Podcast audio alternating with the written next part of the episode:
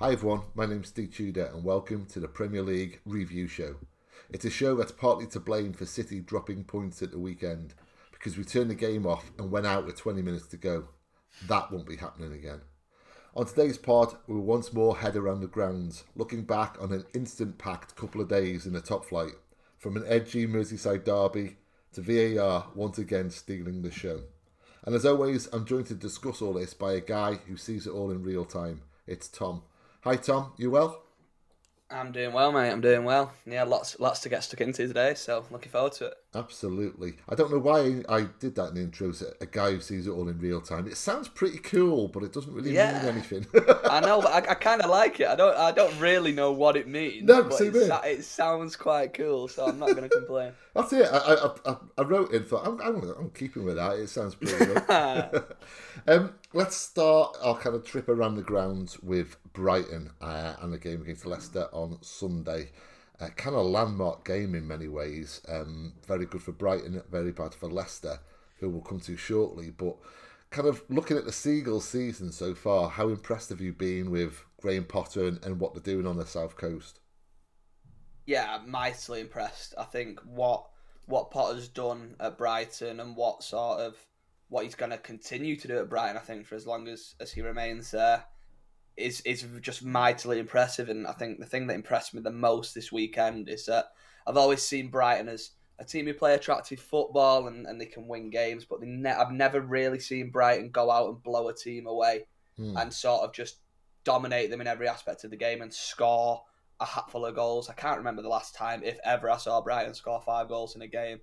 And that sort of you can see within the squad, within sort of within the fan base uh, from Potter himself as well. There's a real belief at Swansea at the minute, at Swansea, at Brighton, sorry, that this team. I've gone way back there uh, with this team that, um, that they can that they can continue to win games and that they they're going into games as I mean they weren't underdogs at the weekend, but no one's expecting Brighton to still be challenging and around the top four at the end of the season. But they're taking it sort of on this game by game basis and in every game I've seen them so far this season. I mean, they, they dropped points against Newcastle, but they, that was thanks to Nick Pope's sort of yeah. masterclass. I think they, they got beat at Fulham a couple of weeks ago. I didn't I didn't catch that game, but from what, what I've seen of them, they've they've sort of they've been the better team in every game they've played, and they they warrant their place in, in the top four at the moment.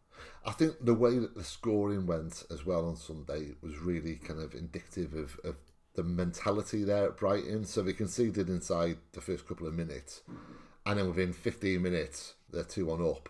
But then they concede again after half an hour, going into the break. So two two at half time. You, you know you've you've pulled it back, you've got back into the game, and then you've conceded again, and yet they just blitzed Leicester in the second half, and and that is for me really tells me of, of a squad that believes in itself and thinks we are better than you. We know what we're doing. We're well put together uh, and we know what we have to do to win, and we'll simply do that. Um, so that really bodes well, I think. But I mean, you said there, no one really expects them to carry on, you know, throughout the course of this season in the top four, and, and of course that is exceedingly unlikely that we do that. But what would be a real successful season for them? Do you think, like kind of in terms of what's within their kind of grasp? I think I think for for Brighton at the start of the season, if you'd have sat down and said sort of a top half finish, maybe challenge for that, that conference league spot. I think they'd have they'd have snatched your hand off at that. And yeah. I think realistically, whilst there's every I, it's not beyond the realms of possibility that they go on and carry on playing like this, and they really do make a good run at sort of a European spot. Um, but realistically, I think a top half finish for Brighton would be a successful season. Um, again, you look at sort of the spending. They've lost they lost Cucurella in the summer. They've Mm. They've replaced they've replaced him well. They've they've spent well. They lost Maupay to Everton as well. So, but they're still continuing to win games and they're still playing good, attractive football. And I think for a for a club like Brighton, where at the start of the season always your, your focus is to stay up. I don't think there's any real danger of Brighton going down. But then after that, it's like your ceiling's limited as to where people will expect you to finish. But if you can play good, attractive football and win games playing football the way that they play football, I think for the fans, that's sort of all you can ask for, really. Um, I think my worry as a as a from a Brighton fan's perspective would be if one of the big six do go on and lose a manager throughout the course of the season.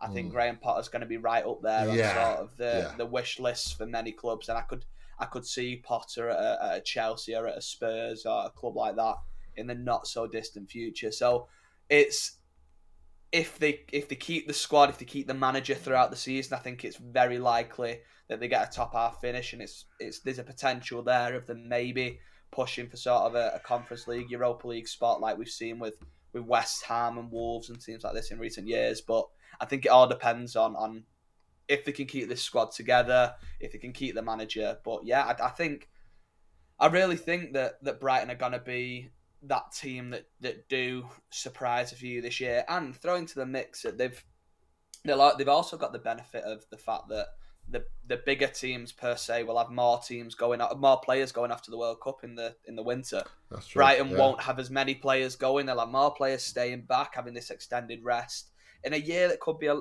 is well, it's different to what to anything we've ever seen before with the World Cup in the middle of a football season. We don't know if players are going to come back fatigued, injured. You just you just don't know. So if there was ever a year that a team could come in and, and upset upset the apple cart apart from obviously Leicester winning the league. But if it was to happen again, I think this year would be the year that they do it. And I think from what I've seen so far, Brighton and, and Newcastle, if you could call them sort of an, an underdog team, are the two teams that look most capable of doing that. Yeah, I completely agree. Um, a big problem for Brighton, it has been for the past couple of seasons, is basically finishing their chances. But there's only one game this season they failed to score, and as you said, that was kind of a masterclass from Nick Pope. From a neutral's perspective, what really intrigues me about Brighton is normally you see a team like this kind of tail off because of fatigue and they don't have the squad depth and, and all the rest of it. And it's true of Brighton, I guess, in terms of if you talk about genuine quality, kind of, um, you know, on the bench or peripheral talent. But they've got some really exciting, intriguing players who haven't really featured yet and will do as the season goes on. Um, Julio um, Enciso uh, the teenager, um, the striker they bought. Um, Billy Gilmour, I know we've seen already seen quite a lot of at Chelsea and, and, Norwich, but it'll be really interesting to see if he can come through. So they've got some really interesting players who have yet to feature and will do um, as the season goes on. So the, for me, they're a club to watch. I mean, I, I enjoy watching them. Uh, I enjoy kind of seeing them progress. I want them to do well. Um, and they go about things. I know it's a cliche, but they go about things in the right way. So, yeah, let's hope it does continue. But yeah, you'd expect them to dip at some point. I mean, it, it feels almost inevitable that gravi- gravity will take hold. As for Leicester, it could be a very different type of gravity indeed. It could be heading for the drop. Um, it's just gone south for them, hasn't it, in every possible way. Um, but that, that's not so surprising, but what really surprising is how quickly it's happened. Um, is it the same for you? Yeah, very much so. It's um, yeah, it, it's a strange one, isn't it? It it's yeah, I, I just can't. It, yeah, I don't. I just it's all happened like you say, just so so quickly, and I don't think anybody could have seen it coming. Well, I mean, yeah, cause, I mean, last season itself was was looking they were looking grand, weren't they? And now all of a sudden they've lost some key players, Kasper Schmeichel, etc. And um, they haven't signed anyone. It's they're just in trouble, and and the fact that kind of Brendan Rodgers is just admitting this, which is to his credit, of course. Um, you know, he's come out and basically said, you know, a year ago we were in this shape, now we're in this shape, and then we saw the first kind of banners uh, at Brighton, Rodgers out. So, do yeah. you think he'll be at the club come World Cup time? I I don't. I think I think it's it's it looks the writing's on the wall very much so for yeah. Rodgers in that I think we kind of saw it with the fact that he wasn't backed in the transfer window. Whether that was due to the fact they didn't have money, we know they had money coming in for Fofana. That took too long to go through, meant they didn't have enough time really to spend that money. And whether it was the fact that they didn't have the time to spend the money, or the owners were thinking, well, Rodgers isn't going to last till the next transfer window anyway. Let's make do with what we've got, and we'll give a new manager who comes in this kitty to build their own squad. I just there's no, I don't see Leicester at the minute, and I, I don't see uh, any sort of eventuality in which Brendan Rodgers is still there, sort of by by Christmas time. But I think we, I kind of expected Leicester would struggle this year in terms of they wouldn't they've had they've had a few obviously a few good seasons. He struggled last year with the Europa League mixed in with with the league, and a lack of squad depth caused them to have a bit of a sloppy finish in the Premier League. But like like like we've said, it's just it's the speed in which they've gone from a team who were expected to sort of cause problems for the big six and maybe consistently become a team who could trouble th- those sides and and force their way into that elite set of teams to all of a sudden now being a team who genuinely look like they could go down. And that's we it's not beat around the bush. Leicester at the minute if you look at the teams in the Premier League they does not look to be three teams worse than them no. at the moment. And it's just the the speed and the decline. I know they've lost Schmeichel and I know obviously Vardy's uh, on that, that wrong side of, of thirty, and you've got you've got other players. Obviously, they've lost Fofana. Tielemans doesn't really want to be there by the looks of things.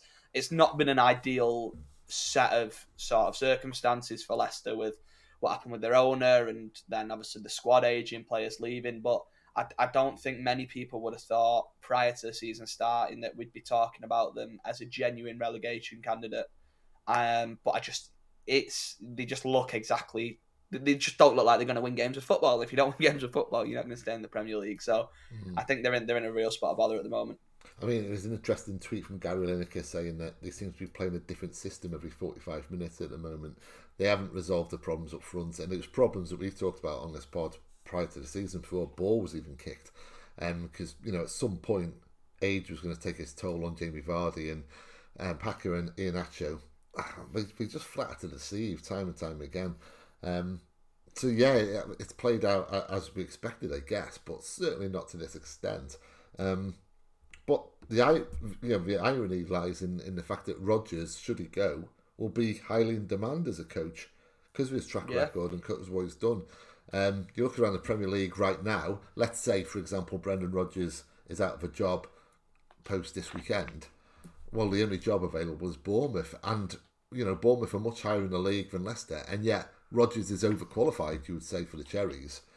So, I mean, if you're Brendan Rodgers, you'd be just thinking, okay, I'm just going to sit it out, wait a few months, and get a, another prime job because um, he will be in demand, won't he? Yeah, you you think so. It's it's a strange one because I I put I put on Twitter the other day that it wasn't long ago that Brendan Rodgers was being tip to potentially replace Pep Guardiola at Manchester well, City when he left. I mean, City genuinely had. I mean, I'm going back about at least 18 months, possibly two years. City had a conversation, uh, and you know, I'm not speaking out of school here, but City had a conversation about Rodgers, and basically, he he figured highly amongst all the decision makers there. You know, he was basically put in place as okay, he's going to be the successor to Pep. Now that's inconceivable. Yeah, you well, you think so, and but like you say, it's where where do you rank Brendan Rodgers in terms of his achievements? I know he's won an FA Cup at Leicester and a Community Shield. He he took Liverpool close to the title but didn't quite win it. Is he too good for a team like Bournemouth on paper? You'd say so, but is he good enough to go in and get another job at a top six club? I'm not yeah. sure he is. It's like yeah. he's he's caught in this in this sort of no man's land between being an, a manager capable of managing an elite team who are expected to win trophies and then being too good for a relegation battle. But like, I don't really know where you place him. If he would, if he does leave Leicester, I don't know where his next job would be. But I just can't see that he'll still be at Leicester. I mean, I'd be very surprised. I wouldn't even be surprised if he was at Leicester if he was left Leicester by by the weekend. I think it's an inevitability now rather than a, a potentially leaves. I think it's if rather sorry when rather than if. I don't know if, if, if this bet is even available, but um, I'm going to check out at some point the odds on Brendan Rodgers to be the next Aston Villa manager because that kind of fits, doesn't it? You know, a yeah, club with ambition, yeah. got some money behind him, got a decent squad, got Coutinho there. Um, it's all going wrong under Gerrard. Um, so if, Ranger, uh, if Brendan Rodgers goes, he sits it out, takes a bit of gardening leave. Few months down the line, Gerrard goes. So yeah, I, I think that's a good show. Um, I'm going to refer back to this podcast, of course, if I'm right. yeah, that could, could be a belt yeah. Um, okay, let's switch our attention to Merseyside. Uh, I really enjoyed this one. Um, and you know what, Tom? I last season, I a lot of the lads on 9320 were kind of teasing me because I used to watch all the Liverpool games and want them to lose. And I get very excited if someone took the lead against him and they were like, why are you doing this to yourself? You know what Liverpool are like, you're going to I really enjoyed this game, and I realised about 30 minutes in, it's because subconsciously, I don't think Liverpool are going to challenge City for the title this year. So I'm not watching it like racked with nerves anymore and thinking, oh, please don't score Liverpool. You know, I, I don't want them to score, but it wouldn't have been, felt like the end of the world if they had. So I think that was quite telling, really, that I, I just don't see Liverpool kind of in the same vein as I did last season. Are, are you the same? Because something's not right there at Liverpool right now. Yeah, I, I said on I said again at the weekend watching the game. I said there is no way that this Liverpool side wins the Premier League title No, this season, No, I don't think so. and I, I just don't look at them. And this, you can go from sort of back to front. You can go Alisson doesn't look like the world beating keeper who, who's impossible to beat. He's conceded a lot of goals this season. I mean, again, I wouldn't say he's he's been directly at fault for any goals, but he's sort of that keeper who makes those saves and wins you points that other keepers don't make, and he's not done that this season. Mm. Van Dijk for the first three games without Matip next to him looked a shadow of the player that we've all said could go down as one of the greatest Premier League centre halves of all time. Trent still can't defend. Um, the midfield is very, very average at best without Thiago fit, and Thiago can't stay fit. And if Yeah. he's not fit, Henderson struggles. Milner should be nowhere near a Premier League midfield challenging for the Premier League title at his age. This Arthur and Melo, who they brought in on deadline day, I don't see anything in the two of them that would make me think they're going to turn this midfield into what we've seen from them in the past. They're not bad players, they're not bad additions, but they're also just not great. Salah's really struggling without Mane next to him. Losing Mane was the worst decision Liverpool could have made. They, they had sort of, by all accounts, the choice between Mane or Salah. And I think people are now finally realising how important Mane was to that team. Yeah, yeah. Nunez obviously hasn't hit the ground running like they'd hoped he would. He's missed three games suspended. He, I mean, to be fair, Pickford made a very good save from one of his chances in the first half, but I don't look at Nunez and see him. I can people. I mean, it was daft they ever did it in the first place, but people compared Nunez to Haaland before the season started, saying who will. And you look at City against Palace last weekend, weekend before last, with two 0 down. Haaland rolls up his socks, scores a hat trick. We win the game 4 2. I don't see Nunez as a player who's going to be able to get Liverpool out of those situations. I just don't think he's good enough. And I just look at the teams who are in and around Liverpool who people are saying will be challenging for the top four. And I think Spurs are better than Liverpool. Yeah. I think Arsenal are better than Liverpool. I think if Chelsea can find some consistency, they're better than Liverpool. I think at the minute, Liverpool's priorities ought to be on qualif- on Champions League qualification rather than thinking about winning the title because they just they, they, they look miles off it. And I think I have that same mindset as you watching the game at the weekend. It was like these aren't they're not a threat to us. They are not a team who are going to win the Premier League this season, and I will stand by that wholeheartedly. Liverpool will not win the Premier League this season. There's not a chance that they that they will be holding that title in May. Yeah, I, I completely agree. In, in fact, I think maybe I, I just fancy Spurs to really challenge this season. Um, Because when I watched Arsenal United, it was in the same vein. I wanted Arsenal to win because I hate United more. But, you know, I, wasn't thinking of it from a City perspective at all. You know, in that regard, it didn't matter who won the game. Uh, you know, it, it, again, subconsciously, I don't regard Arsenal to be genuine title contenders.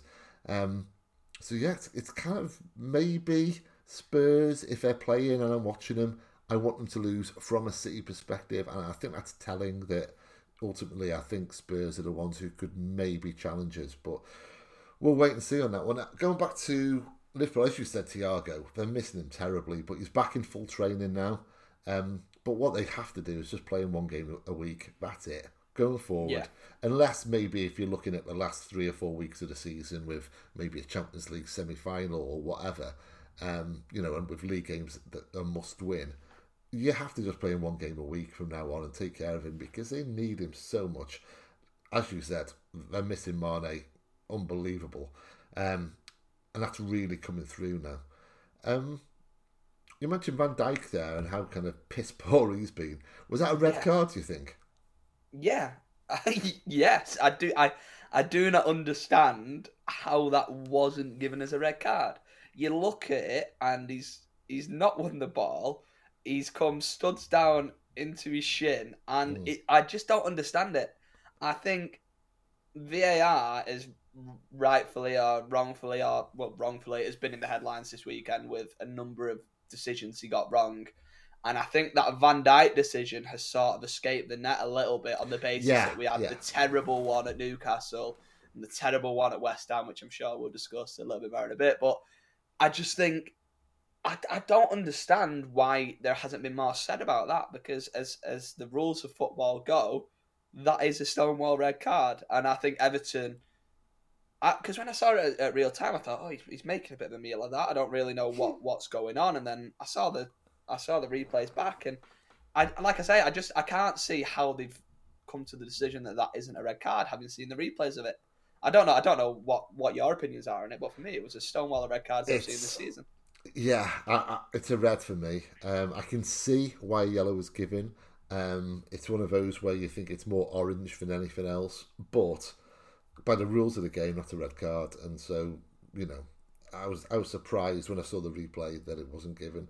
Um, maybe the ref bottled it because let's face it, if you're going to send Van Dijk off in a Merseyside derby, you will get death threats. That- yeah, well, after what happened with Pickford, yeah, but Yeah. It, it, it is it is it, it it's a it's a dangerous that is genuinely a challenge that that could break a leg. Yeah. that, that is a Yeah. that is that is a challenge that Onana is lucky that he's got up from that without a serious injury, and I think it's one of them though, isn't it? Where if he does break his leg, he'd get sent off for it, but because he's not injured him and he's got up and he's okay, he's not been sent off. But the rules aren't you've got to break his leg to be sent off. The rules are if it's a dangerous tackle, it's a red card, Yeah. and that is a tackle that could potentially seriously endanger a player. Well, yeah, I, I just don't get it. Exactly the same goes for intent as well. I, I don't think Van Dijk set out to, to harm him. I don't think it was No. a dangerous challenge in that regard. But again, by the rules of the, the game, that's irrelevant. So it was Yeah, a dangerous challenge. So. Exactly. You'd like to think that no player, apart from Roy Keane and Alfie Haaland, would would intentionally try and hurt a player. But like you say, there's no rule to say you've got to try and hurt him for it to be a red card. The rules are if it's a dangerous tackle, it's a red card, and that is a dangerous tackle. He should have been sent off for it. Looking at the other side, I mean, Everton were really impressive, I thought. Um, and I've got a lot of Everton mates, and they, they loved it. They loved what they saw. There was a lot of passion there, there was a lot of intensity. Um, a lot of decent football as well, it has to be said. What really kind of jumps out at me is all of a sudden, when they get their players back fit, they've got a really good midfield. Just from nowhere, they've got Allan, they've got Doucouré, they've got Idrissa Gueye, they've got Onana. Um, suddenly they've got, you know, you, you would say Yeah. that, that's a top six midfield. Um, are the Toffees turning a corner, do you think? It's four draws on the bounce now, and I, I always believe it. If a team's losing games and then they start drawing games, they are turning things around. Um, would you say that might be the case? I, I think they look they look difficult to beat, which bodes well for them Yeah. if they are going to be deemed as relegation candidates, which rightfully they should be based on last season's showings, based on the fact they've not won many games this season. But I think you look at them compared to a Leicester who who got rolled at, at the weekend, or even teams like I know they came back and won, but teams like Bournemouth who look like they're going to ship a lot of goals, and that these sorts of your Nottingham Forests, I just don't see Everton as a team that are going to lose a lot of games by a lot of goals. And like you say, that midfield, I think the signing of uh, Idrissa Gana bringing him back to Everton was was fantastic work by the club. He Yeah. looked right at home at the weekend as well. I think he was one of the best players on the pitch against Liverpool. And um, that Onana, now that he's got going again, he looks like he's going to be a serious player as well. So I think my, my issue with Everton is where the goals come from. Yeah. I think m- more so than them losing lots of games by big margins. I think the games they lose, they'll lose on the basis that they don't have. I mean, they have Calvert-Lewin, but he's never fit. They lost for Charlison. They've not really brought in anyone who you see as a someone who's going to score you 15 goals this season. So I think if Everton, the concerns rather than I think they look more sure defensively. I think Conor Coady's been a been a nice addition as well, but I just think the, the one worry is where the goals come from. But if, if they can find a way of scoring goals, obviously Gordon's scored a couple now. He's started to find his feet in front of goal. If they can find the goals, I think they should be all right. And I don't, I don't look at Everton and think that they're going to be in that relegation race. Relegation race in May. I do think they'll end up finishing sort of a a, a 12th, 13th, which I think would be a good season for him. Yeah, I agree completely. Um, you mentioned uh, the kind of VAR decisions at the weekend, so kind of let's turn our eye on them. Um, but one at Chelsea with West Ham yeah. with, with Jarrod Bowen. Now, I was was you know looking at other games or whatever, and then kind of you know about half past five, I just kind of went through Twitter and and this just popped up on the timeline. I wasn't even aware that there'd been some kind of controversy at, at Chelsea at this point. Uh, so actually, I did see a couple of West Ham fans who were furious about something, but I didn't know what. And then I saw the incident. So I'm coming into this blind. I don't know what it is. I don't know if someone should have been sent off or if it's. I, I just genuinely don't know if it's for West Ham or against or, or what. And I could not make head nor tail of it. I genuinely was like, what's happened here? Why are people complaining? What what what's supposed to have happened? And then when it all fell into context, I couldn't believe what I was seeing. I just yeah. genuinely couldn't believe it. Um, I mean, Souness is trying to make a, a, name for himself now on Talksport, and he by going against the grain and saying it's all to do with his right foot and then showing six studs with his right foot. It's it's ridiculous, isn't it? That wasn't a foul in any shape or form. It's. I think it may be the worst VAR decision that I've seen since VAR was implemented into the Premier League. It's, it has to be I. It's it's. I can't I can't think off the top of my head of a worse decision, and it's absolutely it's just ridiculous. I can't I can't see. Firstly, I'd like to know what has been said to the referee by Stockley Park to suggest he should go over and look at the monitor. And then I can't see how the referee has then looked at the monitor, yeah. seen the same highlights and replays that we've just seen, and gone, yeah, that's a foul. It is absolutely terrible. It's and it these are again. You think West Ham aren't going to be fighting relegation, but I think for Chelsea more than West Ham, Chelsea have got nicked two points there that they do not deserve on the yeah. basis of that that decision. And in in what is going to be a very tight top four race this year, you would imagine two points could be huge at the end of the season. And if Chelsea end up making the top four by a point, and say your Arsenal, Spurs, Liverpool, whoever miss out, and the the the ref the PGMOL and the the FA have come out and said this decision was wrong, it's going to cause all sorts of trouble, and rightfully so because we've we brought in VAR to get the basic decisions right, and that was a basic decision that was totally wrong, and it's well, it, it's they caused it. That's what pisses yeah. me off. It's, it's yeah, fact that yeah. it's, it's not as if kind of you know everything was okay.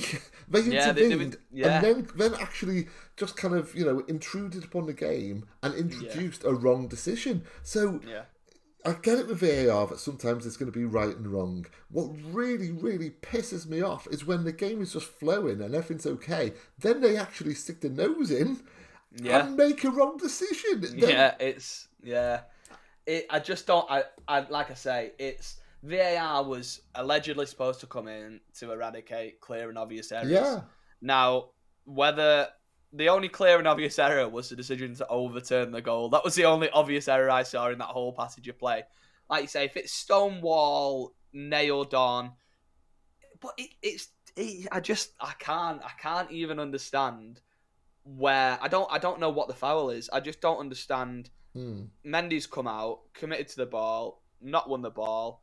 I just don't get it. Like I say, I just, I just there's, there's nothing about that. I've watched it so many times, and I've tried to watch it from the perspective of seeing where the foul is, and I just can't see the foul at all, no matter how many times I watch it. No, uh, and then you've got the the one at Newcastle, as you said, which was absolutely ludicrous because again, it's VAR. They've got the the benefit of you know looking at it from different angles, and they can't see that Willock is pushed into the keeper, and then they, they kind of rule out a perfectly good goal there. Um, Shearer was fuming on Match of the Day, and rightly so. Yeah, yeah. It, again, it's you've you can. It doesn't take a genius. It doesn't take a qualified referee or someone with years of experience to see the hand in the back of Willock yeah. and then the blatant push into the goalkeeper. It's you know it's if you're gonna rule out the it, it's it's either a penalty to Newcastle, a goal to Newcastle, and in the end they get neither. it's it like I say, it's just absolutely ridiculous. It is. It's just I was always, I've always said, I've, I, I was never a fan of VAR when it came in, in the first place. I like the fact that football is about you get those those errors, and if unless you're unfortunate, you, you tend to even out across the course of a season. You get some that go for you, some that go against you. But on the other hand, I was like, you know what?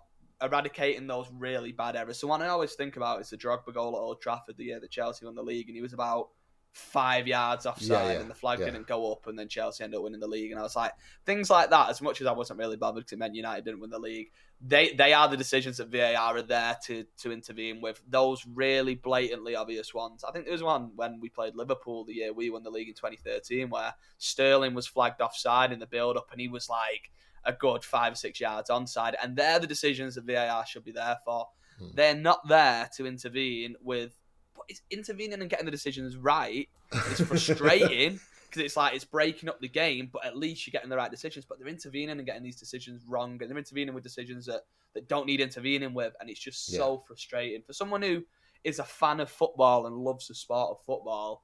It's just it's an absolute killer. It's terrible. Well, that brings me directly onto Brighton and, and Mac Allister and then the slow goal there. So, yeah, I mean, again, I, I, I'm not altogether sure if they're correct or, or incorrect on this one. Uh, you know, a player was offside, but he never actually touched the ball. But I don't know within the rules, you know, if it was deemed that he'd interfered with play. I don't know. But there's no need for him to get involved in that one. You know, it was, it was No. basically a cross, a, a clearance, and an absolute thunder bastard in the top mm-hmm. corner. One of the best goals he'll ever score. One of the best goals that Brighton fans will ever see at that stadium for for the rest of their days. Ruled out for a millimetre, involving a player that didn't touch a ball and wasn't involved in the goal. And it's why, why, why are they so intent on ruining football? it's terrible. It is terrible. It's and I think I may have said it on this podcast before. I think for me, a, a method that needs introducing into VAR is exactly what they use in rugby league, where the referee will say, "Right, I want you to take a look at this. I think it's a goal, Yes. or I think Yeah. it's not a goal." And then VAR look at it, and they've got to find sufficient evidence to overturn the decision of the referee on the field. You look at that Brighton goal as a perfect example. They looked at that goal for about four minutes, couldn't find anything sufficient, but went, "Oh, we'll rule it out." For me, the referee goes, "Right, VAR, can you just take a look at onside, offside? I think it's a goal. You tell me if I'm wrong, and if you can't, like, categorically." confirm that that goal should be ruled out, then the then the referee then the, we go with the decision on the field. And I don't see why that would be such a hard thing to introduce because at the minute it's like the referee is going, "Oh, have a look at this," and they're going, "Oh, well, I don't really know either." So you go and have another look at it on the screen, Yeah. but do be aware that by going to the screen, everyone knows you're going to change your decision anyway because you never go to the screen and stick with what you've initially gone with. So it's just a mess. The whole system's a mess. And VAR, if it was used properly, could be very beneficial. But for whatever reason, I don't know if it's the, the way they use it, the people who are using it. I don't know what the problem is, but there's a real problem with it that every week, the thing that you're talking about the most at the end of a weekend of football is terrible decisions by VAR rather than, like you say, an absolute worldie from Mac Allister, which should have been played 100 times over a match of the day and should have been in the running for goal of the season. And Yeah. instead, it's ruled out because someone was offside but didn't come near the ball and didn't interfere with play, but his toe was offside. It's the whole thing's just a mess, and I don't see how it gets any better. No, it's so soulless at the moment, and, and there's nothing wrong with technology, and there's nothing wrong with VAR, and there's nothing wrong with the implementation of VAR. It is the individuals behind it. They are inept, they are incompetent, and the fact that they're now saying, "Oh yeah, but in three months' time it'll improve because we've got Howard Webb coming in," it shouldn't need three months. It shouldn't need Howard Webb. Yeah. It's just common sense. Just install some common sense, and mainly just keep your fucking noses out unless you see an error and you think, okay, you know, he just scored and he was three or four yards offside and the ref didn't see it. Unless you see something like that, just keep it out. Let football Yeah. be football. Aye, aye, aye. Um, okay, let's turn our attentions to Old Trafford um, reluctantly and quickly. yeah, yeah. I'm getting a bit worried now that United are starting to get their act together. Um, are you? I um, I, don't. It's a weird one. I'm not. I'm still not concerned about United potentially winning the title or potentially causing City any real bother with regards to being a team that will stop us winning trophies because Yeah. I do still think we are far and away a better team than Manchester United. However, I am concerned by the fact that they look capable of winning games of football, and I don't go into games of football now going if they win. It was almost that sarcastic, "Oh, well done, United! You've won this week. Proud of you. Like, Yeah. well done, mate." But now, like genuinely, with all with all due respect to to Ten Hag and, and to United, they they look like a decent footballing side now. They look like a team who know what they're doing. They know what the manager's asking of them. They are capable of defending and they're capable of sort of protecting De Gea since they've got rid of Maguire out of that side. Who, by the way, will not get another look in that United side. No, for injuries. He's over, got yeah. no chance of getting back in that team now Yeah. the the signings have actually done well. Um, Martinez, who we laughed and joked about after that Brentford game, looks a very very good player and looks like he's going to be a very important player in that in that Ten Hag team. Antony, albeit we only got a, a sort of a, a glimpse at what he can do, took his goal well. Still does that stupid sort of skills at the corner flag, which just infuriate me so much. Like just watching it is like, what are you doing? But yeah, they they, they look the. I mean, there's still obviously major issues behind the scenes at United that that have been papered over by the fact they've won a few games on the pitch. But in Ten Hag, with that group of players, I don't see a reason why United can't compete for the top four this season. Yeah, I, regrettably, I, I have to agree with that. I, I think they're kind of right in contention now for a top four spot, um, which will make it really interesting because the same could be said for several others as well. Um, you know, you, you would fancy City to win the league, you would fancy Spurs to kind of challenge them, Liverpool there or thereabouts, uh, you know, Arsenal, but then you got United, you've got Chelsea. It's it's going to be really interesting this season. Um, none of this kind of. I mean, I've already seen someone say, "Oh, the top six are so boring." Look, apart from Brighton, you know, they're back now. The top six, and it's like, yeah, but if they're all really competing for a top four spot, it can make it really, really entertaining. So, I think United are back in that regard. That's miles away from City, absolutely miles away. Um, what, which player do you think, or players, have really kind of impressed Ten Hag? I know you know he's brought in a lot of his own players, but of the players who are already there, um, who maybe look, you know, people might have expected him to, to be on the way out. Um, like Rashford's done well, Fernandes has done well. Um, would you say there's some players who, who you know, have really kind of made their mark and, and shown Ten Hag what they can do? Yeah, I think well, Rashford would be one of the obvious ones in that it what it wouldn't have been surprising to see him leave United in the summer. Yeah. Uh, and I don't think I don't think many United fans would have been disappointed if he'd left either. I think it would have been obviously he's a, he's a local lad. He's done good things for the club, for the community. We want him here, but as a footballer, he's not been up to it. So if he goes, he goes. Um, and he now has had a mini resurgence under under Ten Hag. I think Sancho was impressed. Um, he obviously came in with a lot of expectation in a very bad United side last year. He wasn't the kind of player. He never has been the kind of player to put a team on his back and win games as an individual. But hmm. now that he's playing in a team that's sort of more competent and more sort of built to his strengths in terms of playing with natural wingers who get inside, whereas last year he was playing with Ronaldo in the middle, kind of forced to stay out wide and feed Ronaldo, and that didn't work for him.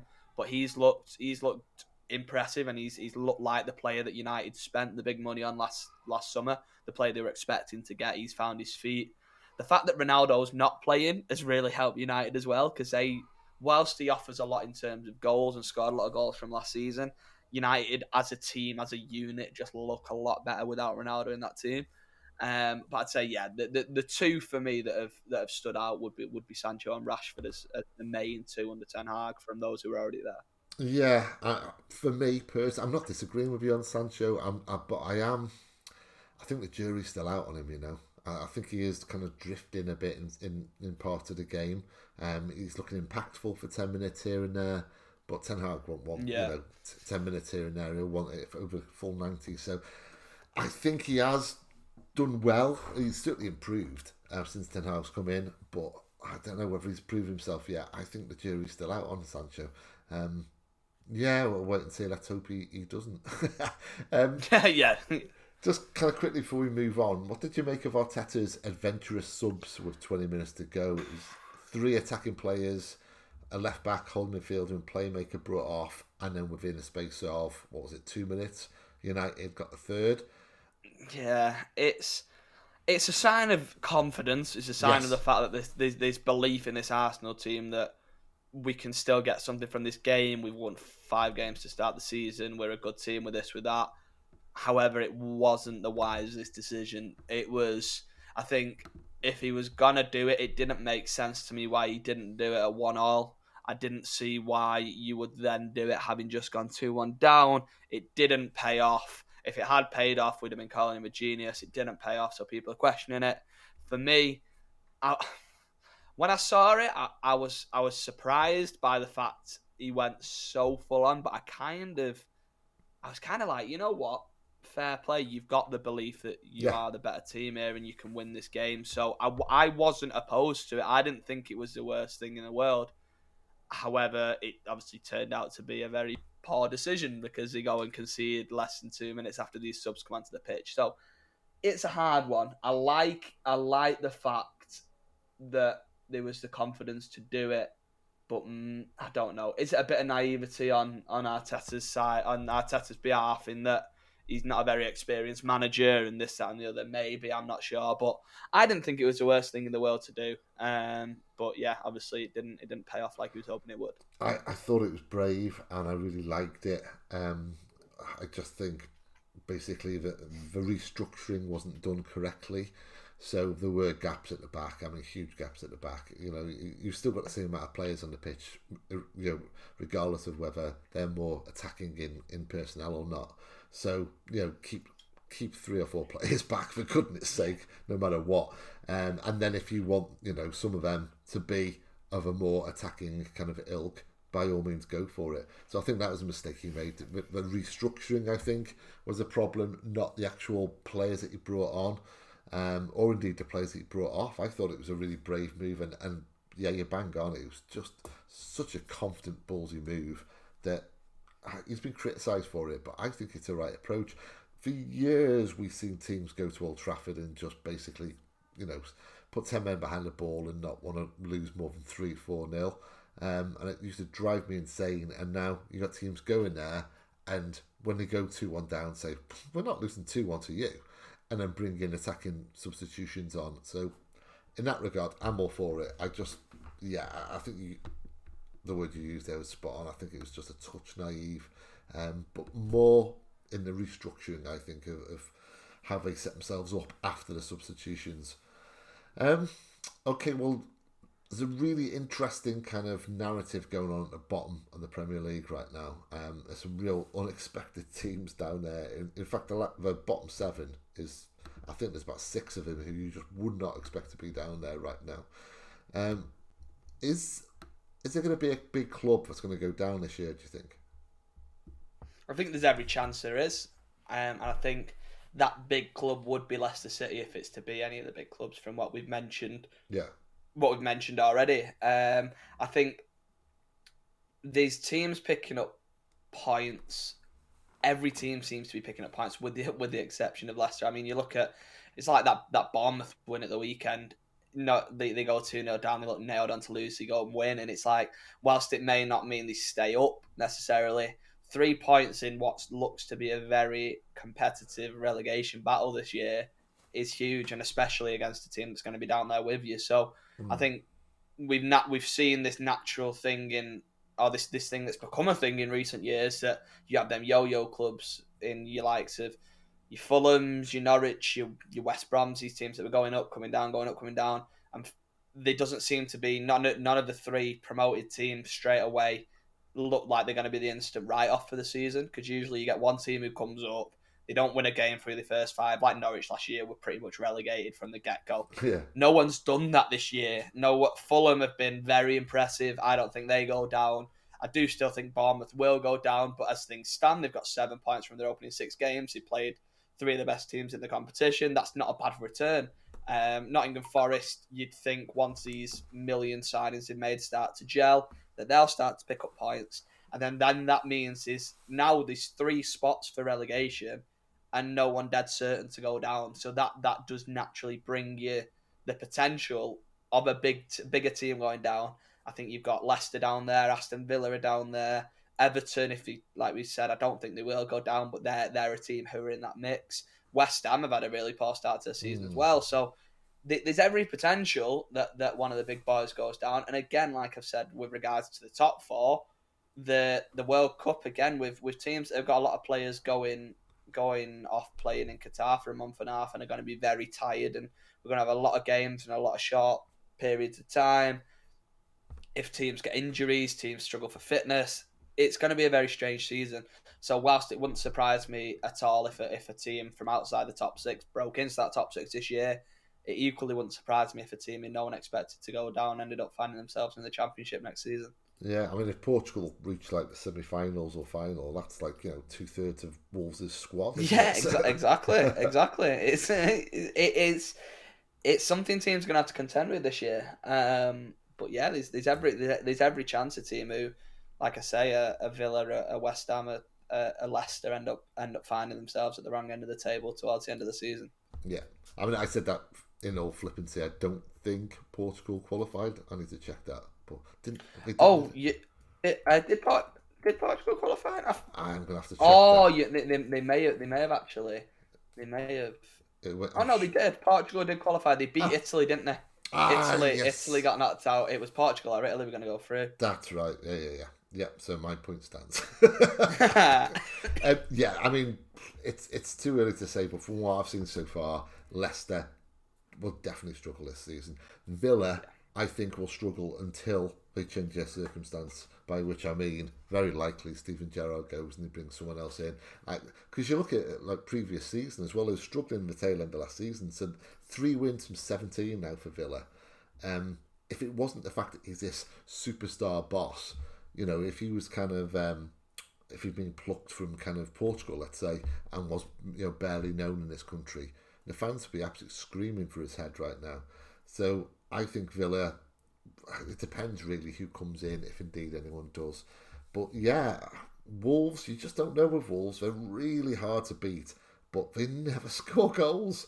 So you, you have to score goals to stay up. I mean, Bournemouth, yeah. I, I, I think I think ultimately Bournemouth, they just don't have the quality. So yeah, Leicester and Bournemouth, I would say, are the two I'll be tipping right now to go down. And then after that, it could easily be, you know, a big club, a real big club. Yeah. So let's wait and see on that one. Um, okay, before we kind of wrap things up, let's kind of look at kind of tonight a big game, uh, yep. Champions League, City Sevilla. Um, Walker, Kyle Walker looks like he could possibly miss out. Yeah, by the look, well, I don't, I don't think he's travelled, has he? So I think no. it looks, it looks. I think Stones didn't travel either, which surprised me. I don't know what the circumstance behind that was because I didn't understand that he had an injury. But yeah, Stones and Walker haven't travelled, so neither of them will play. Uh, gives Gomez a chance to get a first start. I think it's kind of nailed on that Gomez starts with Cancelo at right back, which is exciting. Mm. I think these are the I'd like to see him play from what I've seen in sort of the the brief cameos we've had so far. He looks very confident, very eager to get on the ball and get involved. Um, and to, with all due respect to Sevilla, I think they are one of the teams we would have picked if we could have handpicked yes. a team out of pot two. Sevilla yeah. would have been right up there. Um, they're a team who are going to come out and, and give us give us a go, give us a game, try and play football against us. They're not going to sit back. I, well, I wouldn't think they'd sit back with eleven men behind the ball, and I think that that bodes well for a team like City to go and, and pick gaps in that defence. But yeah, it's another start to another Champions League um, run where we will go in as favourites to win the competition and hmm. find out where we'll where we'll slip along the way. But yeah, I'm just very excited to see Erling Haaland play Champions League football for City. It's what we've missed for the past I don't know well two years, but sort of in in general really. Um, we, I mean we we had Aguero, but we never had a team as good as this built around Aguero, apart from in that Centurions year where somehow we we didn't win the Champions League. But yeah, it's just it's it's exciting. It's exciting times, and uh, yeah, Sevilla like I think what you put here in the notes, they're not they've not had the best form in the in no. the league so far this season, but they're still a team capable of causing us problems. So They are. I mean, they've got some you know, cracking players in there. Um, obviously, you've got Rakitic uh, pulling the string still, but they've yet to win the season. Last season, finished fourth, of course, to qualify for Champions League. They didn't score many, but they were really watertight in defence. That's Yeah. no longer the case. I mean, they're conceding two per game so far this season. Um, and they conceded to some kind of, you know, Almeria and, and some real kind of minnows. So, yeah, I expect us to score. I expect us to score more than one. Um, uh, and I think that'll be en- enough to get us through. I, I should imagine Yeah. to get the, uh, the the verbal three points. Another thing, just very quickly to kind of touch on, um, nothing really to kind of commentate on as such, but just to kind of say, Celtic Real Madrid tonight. That's Yeah, just smacks of tradition, that doesn't it? I love the yeah, it's a belter. It's a belter. They were very good against Rangers at the weekend as well. Yes. Um, Yeah, they, I, like I say, it's it's Real Madrid. You'd, you'd think on paper, you look at them two sides and you say Real Madrid against a Scottish team. Of course, Champions League winners Real Madrid will win, but we've seen firsthand as City fans what what's European nights at, um, at Pride Park are like. What what Celtic, not Pride Park, Pride Park Derby, isn't it? What Celtic's ground called? Celtic Park. Um, Celtic Park, Jesus, it's, it's been a long day. Um, yeah, it, it, I can confirm there will not be Champions League football at Derby County tonight. But yeah, we've seen what we've seen what Celtic fans are like. We know what Champions League football means to to Celtic, to Rangers, to these these big Scottish clubs. Oh, so yeah, no, no team, no team would want to go and play football there. Um, they- they'd enjoy the atmosphere there, but they would never. That's never an easy game for anyone. Uh, coming in off the back of a four 0 win against the big rivals as well, banging form. The fans will be right up for it. I think that could be an absolute belter. So yeah, I mean, of course, I'll be watching Seville and City. I will, uh, but I will have one eye on on what's going on there. And PSG and Juventus could be a good game as well. So there's plenty. There's plenty to Mm. keep an eye on tonight, uh, and hopefully Copenhagen can go and nick a point off Dortmund or something and just make that group Yeah. a little bit easier for us before. I think they're the early kickoff, if I'm not mistaken. So um, hopefully they can make our life a bit easier before we go over there and uh, play them in a. Oh no, they come to us, don't they? We play them in a couple of weeks' time. Yeah, I, I need to check on the kick-off time with Celtic because if it's the same as City, I'm I'm gonna miss. You know what? I'm gonna miss the first two minutes of City tonight because I want to just see Yeah, that first. You know, the atmosphere at Celtic yeah, it's, it's eight o'clock. I've just checked. It is. It's the same time. go. Celtic and Madrid. So So yeah, the, the first, I might have that on, on on my iPad and I've City on on the telly Yes. and just kind of kind of have both going on. yeah. Um, right, well, that's kind of a wrap for today. Um, I really enjoyed that, and kind of um, it was a real instant-packed weekend, and there's a lot to Yeah. cover. And hopefully, I think we, we've covered it. Um, thanks, Tom. Yeah, cheers. Like I say, plenty going on. Um, but happy days. Cannot complain. Yeah, and thanks everyone for listening in. That's a wrap for today, folks. We're off to see if VAR have ruled out any of the 32 goals from the weekend. At this point, nothing will surprise us. In the meantime, take care, everyone. Be well, and forever up the Blues.